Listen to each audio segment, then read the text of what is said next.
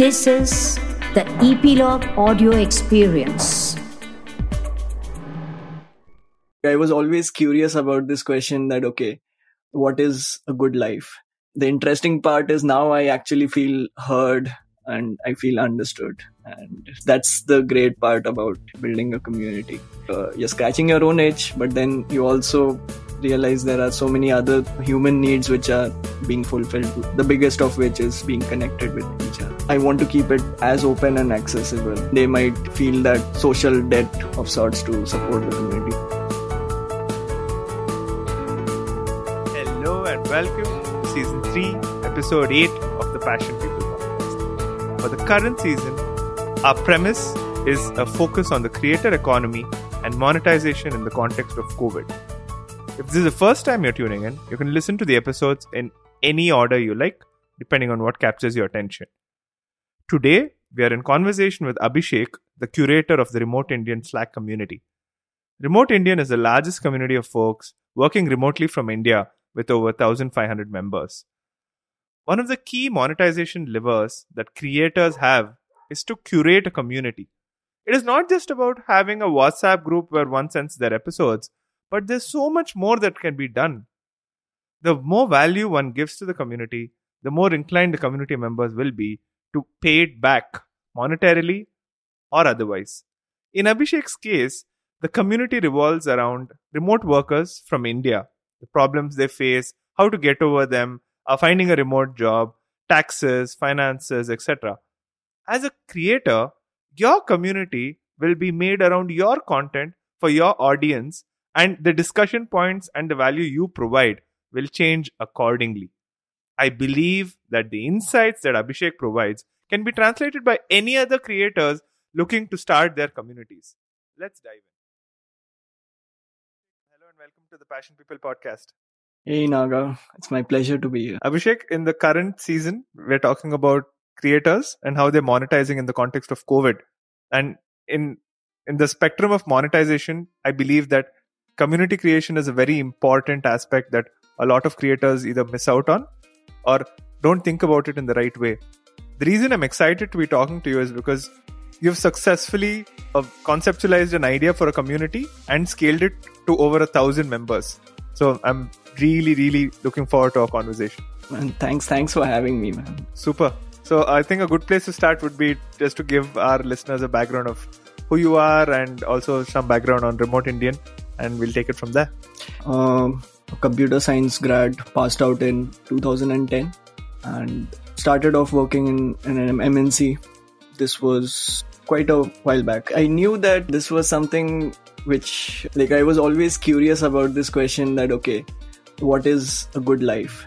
And somewhere, you know, the feeling was that going to an office job and not having any say in where you could work from I I felt that wasn't like wasn't right. And obviously, I I am a guy who likes to pursue my curiosities or pursue my questions very seriously.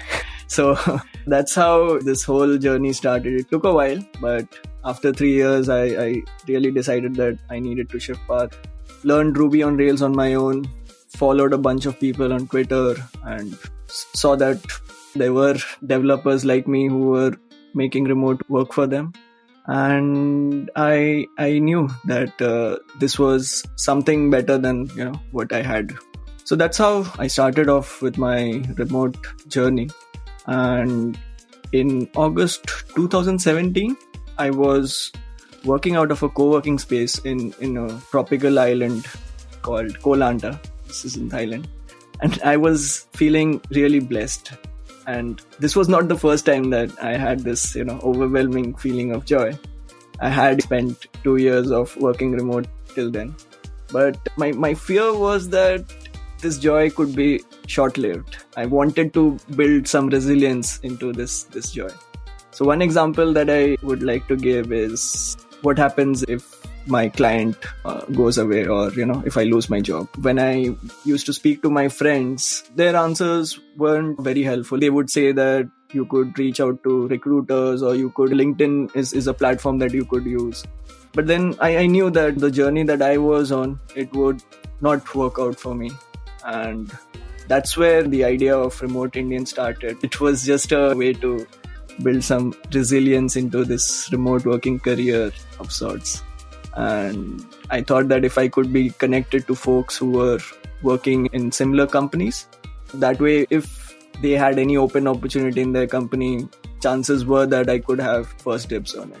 So, yeah, but over the past three years of running the community, I started this in August 2017. So, I've been doing this for more than three years now. The interesting part is now I actually feel heard and I feel understood. And that's the great part about building a community. Uh, you're scratching your own itch, but then you also realize there are so many other human needs which are being fulfilled, the biggest of which is being connected with each other. That's pretty much my story till now. And we have grown to more than 1,000 members. Obviously, COVID had some role to play there. And as you can see, a lot of people have now, you know, started working remotely. And let's see. I think I'm, I'm quite excited to see where we can go with this. Are you also continuing your remote job currently, or is uh, taking care of the community a full time gig? I was working till the end of last year. I felt that remoting was something which could be my life's work. And I had this financial runway of sorts, like I had some savings which I could take a leap of faith here by trying to see if remote Indian can be sustainable. And yeah, I, I think this was the year where I I hadn't planned that things would like there would be a pandemic and all of these uh, you know uncertainties would come about. But I'm happy to say that this has also been a great you know learning experience for me. Like just focusing only on one thing, which is remote Indian, I think helped me to clarify a lot of ideas. You, you mentioned about uh, having a financial runway that allowed you to take the jump. Can, can you elaborate a little bit in terms of how you thought about it, how long this runway spanned, and why uh, that length gave you the comfort? Definitely. I'm, I'm from a very normal family. In my family, nobody understands what I do for a living. So, in in order to have that, let's say, sanity, I would say, like just having a, a safety net of sorts, I think that gives you a lot of confidence to to to do whatever you want to do. So I didn't want to have that thought behind my head that hey, I'm actually I don't have money to pay my bills and things like that. So I had saved around one year of of my living expenses, and that's that's how I kind of you know reasoned about it that if I can get to a reasonable number, which was $500 MRR, I think that was my minimum viable income. So I, I thought if I could reach that number by the end of end of 2020 then i can look at doing this more seriously. Otherwise the the idea was to go back to a remote job and do this as a side project of sorts. And are you close to that number right now? Yeah I, i've just crossed that number 10 days back so quite excited to finally reach that milestone it might seem like a very small number but for for me who has been trying to figure this out and you know make this sustainable. I think this was a, a very big win for me. Can you walk us through the process that you went about in terms of scaling remote Indian from from just you essentially, right, to where it is today? How did you think about the values that the community stood for, and what what were some of your uh, thoughts at, at the start, and how do how are you thinking about the same things now? As I mentioned, right at the start, it was just about building my own network of sorts. Like I was kind of building my own LinkedIn. Like rather than using LinkedIn as a platform, I was kind of under the impression that I needed to do this my own way. But over this this uh, period of time, as I've started to enjoy this idea of building a community, there are three things that have you know worked for me. One of the first things was having some rituals so the examples that I'd like to you know share here is we have these Zoom calls every Saturday, wherein I would either invite a guest and we could you know talk about a very unique challenge. So that was one of the things that built that habit around which the community could be built. The second example for a ritual would be the weekly newsletter that I you know send out that was again helpful that I was resurfacing the the most valuable conversations happening in the in the community because a lot of people wouldn't necessarily check Slack every week. So for them, this newsletter was a way to kind of catch up with what things are going on. So these rituals were very important. I think every community needs to have some rituals which can hold the community together. Then the second thing which I would like to, you know, mention is that I highlighted the folks whose whose behavior I wanted to promote in the community. There were some people who have been very integral pillars in this community and just giving them a voice or acknowledging their behavior i think it gives you that that freedom or license to also feel that okay you're part of this. And that's something which has helped me a lot. So every time somebody has sent a pull request or every time somebody has collaborated with me on on a particular project i have made it a, a very clear uh, intention of giving them a shout out or maybe sending them a amazon voucher of sort. Something to make sure that this is what i would like. I don't want to be the lone wolf here and third it's a thing which is important to me is that being very authentic I did not want to do something which felt uncomfortable to me. I, I knew for sure that if this was going to be sustainable, then I cannot be trying to be something which I'm not. Someday that facade will go away, and that's where I, I, I knew that I did not want to be very outgoing. I was comfortable in one to one conversation, so that's the medium which I chose. And I felt that helped me to sustain because because sometimes you burn get burnt out right? If you are trying to do something which is very different from what you are. These are the the key ways i've tried to make this work. A ritual that helps keep the community together incentivizing good behavior and staying true to your authentic self. Like these are things that have worked for you can you also share some of the things that you tried that did not work? I used to think in in that solution mindset. I would you know learn something new. Uh, there would be some no code platform maybe which I came across and I thought that hey why can't I use this to build a member directory or things like that? But later on these things wouldn't work out. And that's that's something which which I realized. Second I would say was the idea of uh, having these buddy calls.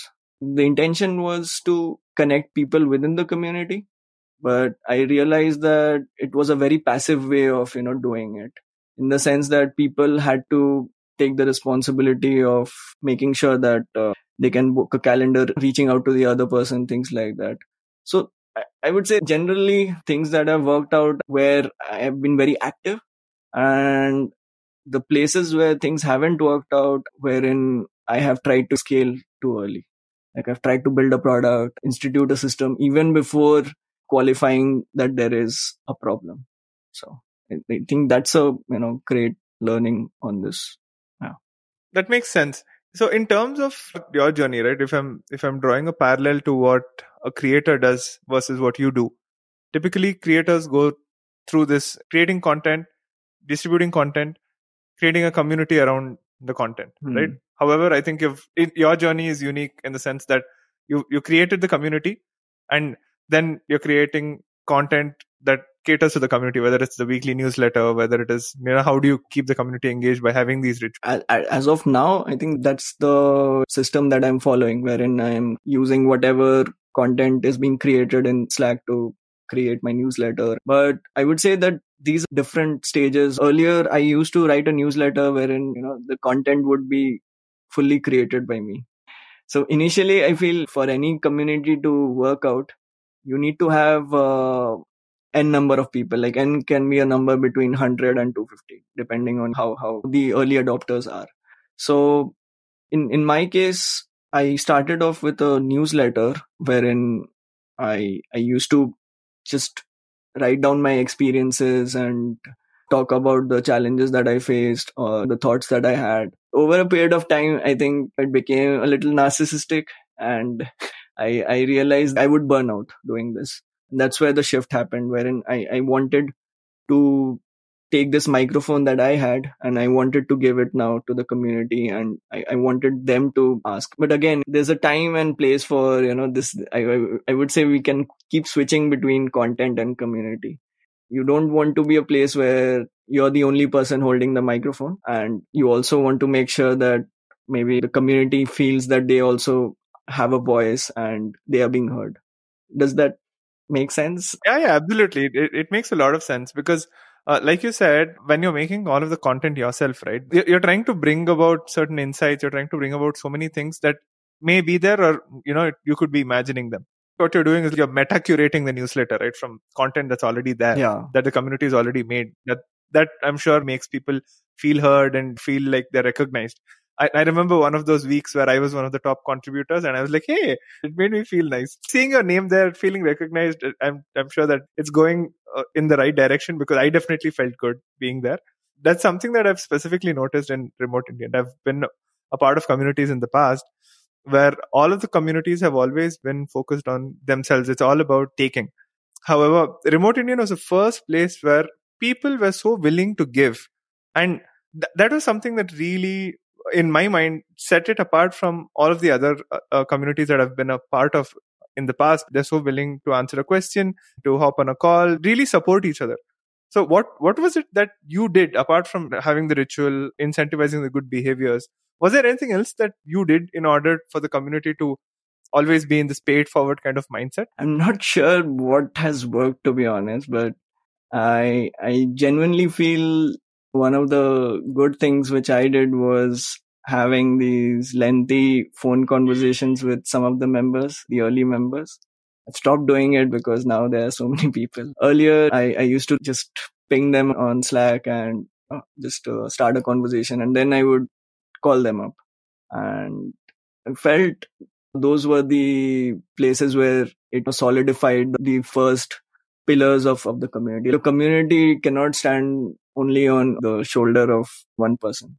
So people imbibe that spirit and then over a period of time they transferred that same spirit with with other members and that's how spirit is being carried forward yeah in a lot of ways it, it really just seems like a startup right because your first few hires decide a lot about the way the culture of the organization is shaped and it seems like it's similar in community building as well because what what you've essentially done is that you've set the tone, you've set the context, you've set the values that you hold dear, and you've made sure that the earlier adopters of the community are able to follow that. And now, the, the those are the efforts that are now paying off as the community scales. In my you know case, I would say that there have been very lucky breaks which have happened and I'm I'm grateful that I've come across people like you who have come into the community at the right moment and shared your knowledge, and that's how things have evolved. So one of the other things that I also want to get your uh, thoughts on Abhishek is what are the things that people should keep in mind when they're growing their community, maybe from like the first few members to the first 50 or 100? And then how does that evolve over time? Because I'm sure that two years down the line, your priorities are different than from where you started, and they're going to be different as you grow. How do you see that transition and what are the uh, different things that you focused on till now and what will you be focusing on in the future? I think the f- the most important thing for any person who is you know doing this from scratch would be to reach 100 or 250 people that's the magic number which of sorts wherein the community actually feels like a community nobody wants to hang out in a ghost town right great part about building your own thing you can make a lot of mistakes and just say that you learned from them. So if I had to do it again, I would definitely focus more on distribution. I would say if you are creating value, I think an example would help here. In remote Indians case, one of the things that could have been done or like it was done to some degree was curation of knowledge. There's so much content being thrown around on the internet about remote work. So if I had to really get my first hundred or get the attention of first 100 to 250 people, I would spend some time creating value, curating this content. I think that's the easiest way to spark a conversation of sorts.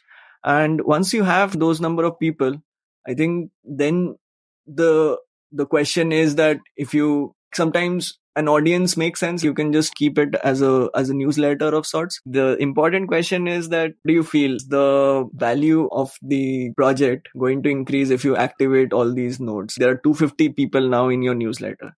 And let's say you give everybody a voice now if they feel that okay now we also can participate in this process of creation. That's the way to go about it. I did it to some degree but it took a really long time for me. I think it took me almost two years to get to 250 members. So that's something which I would say is one of the key learning points, getting to your first 250 members very quickly.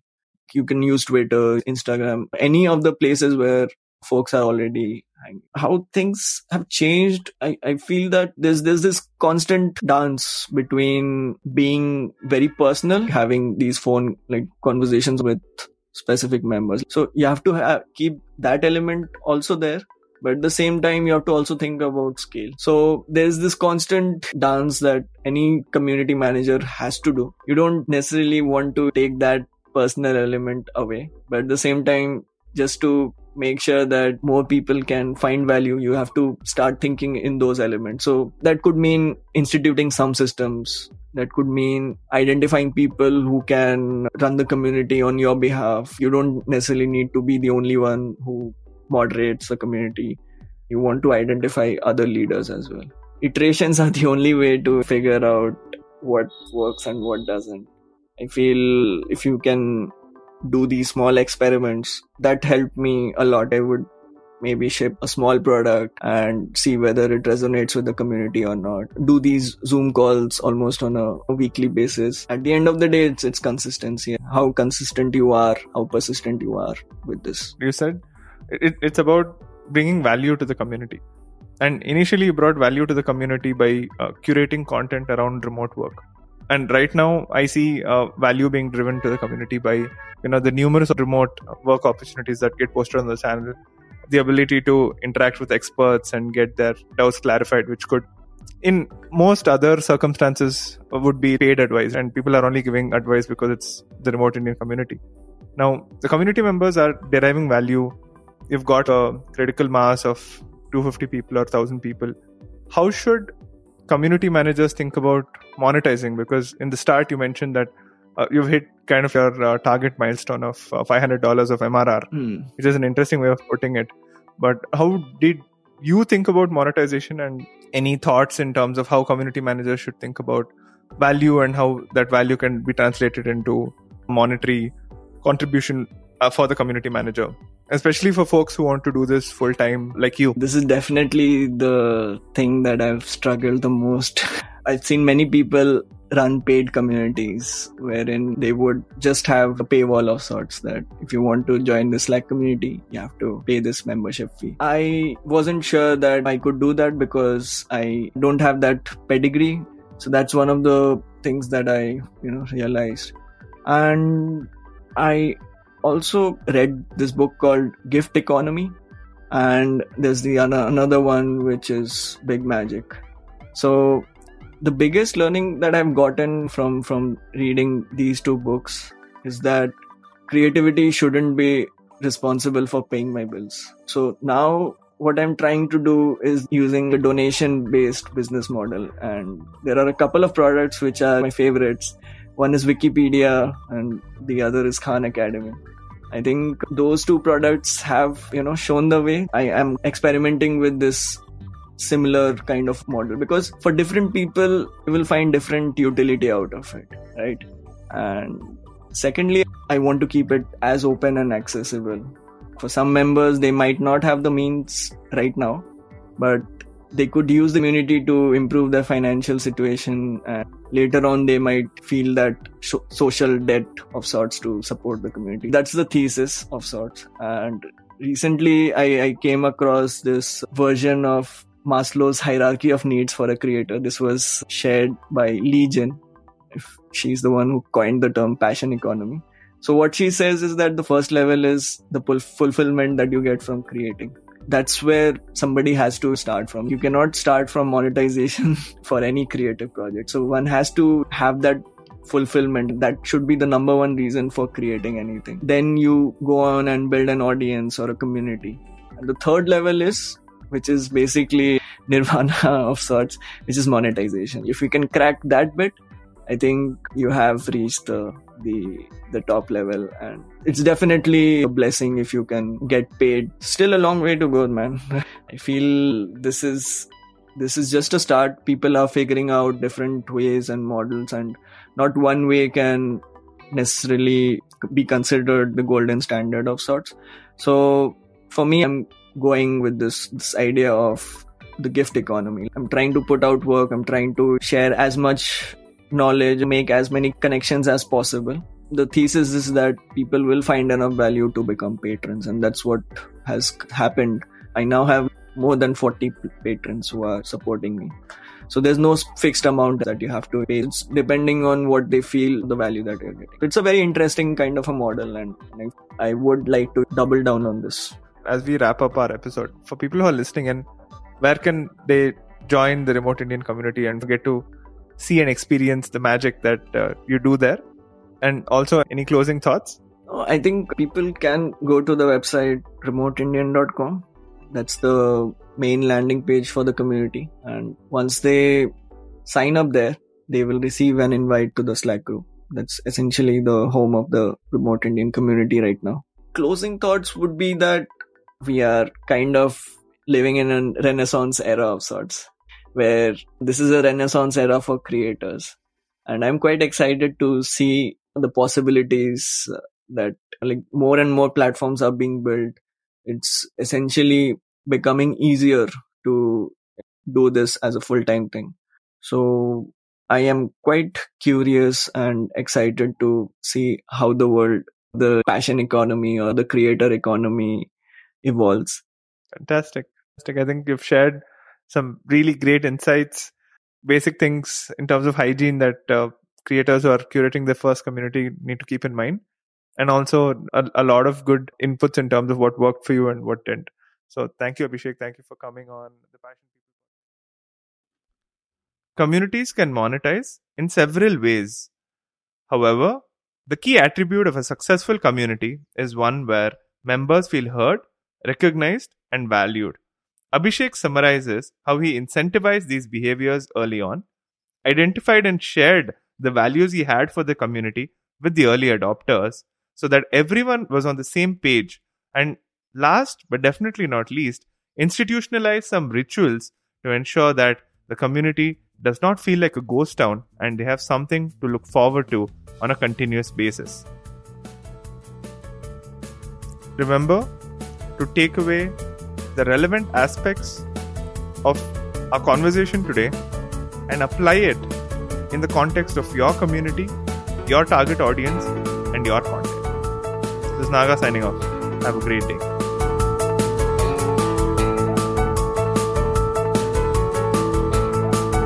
In case you have not already subscribed to the show, do subscribe on the EpLog website or your favorite podcast streaming platform.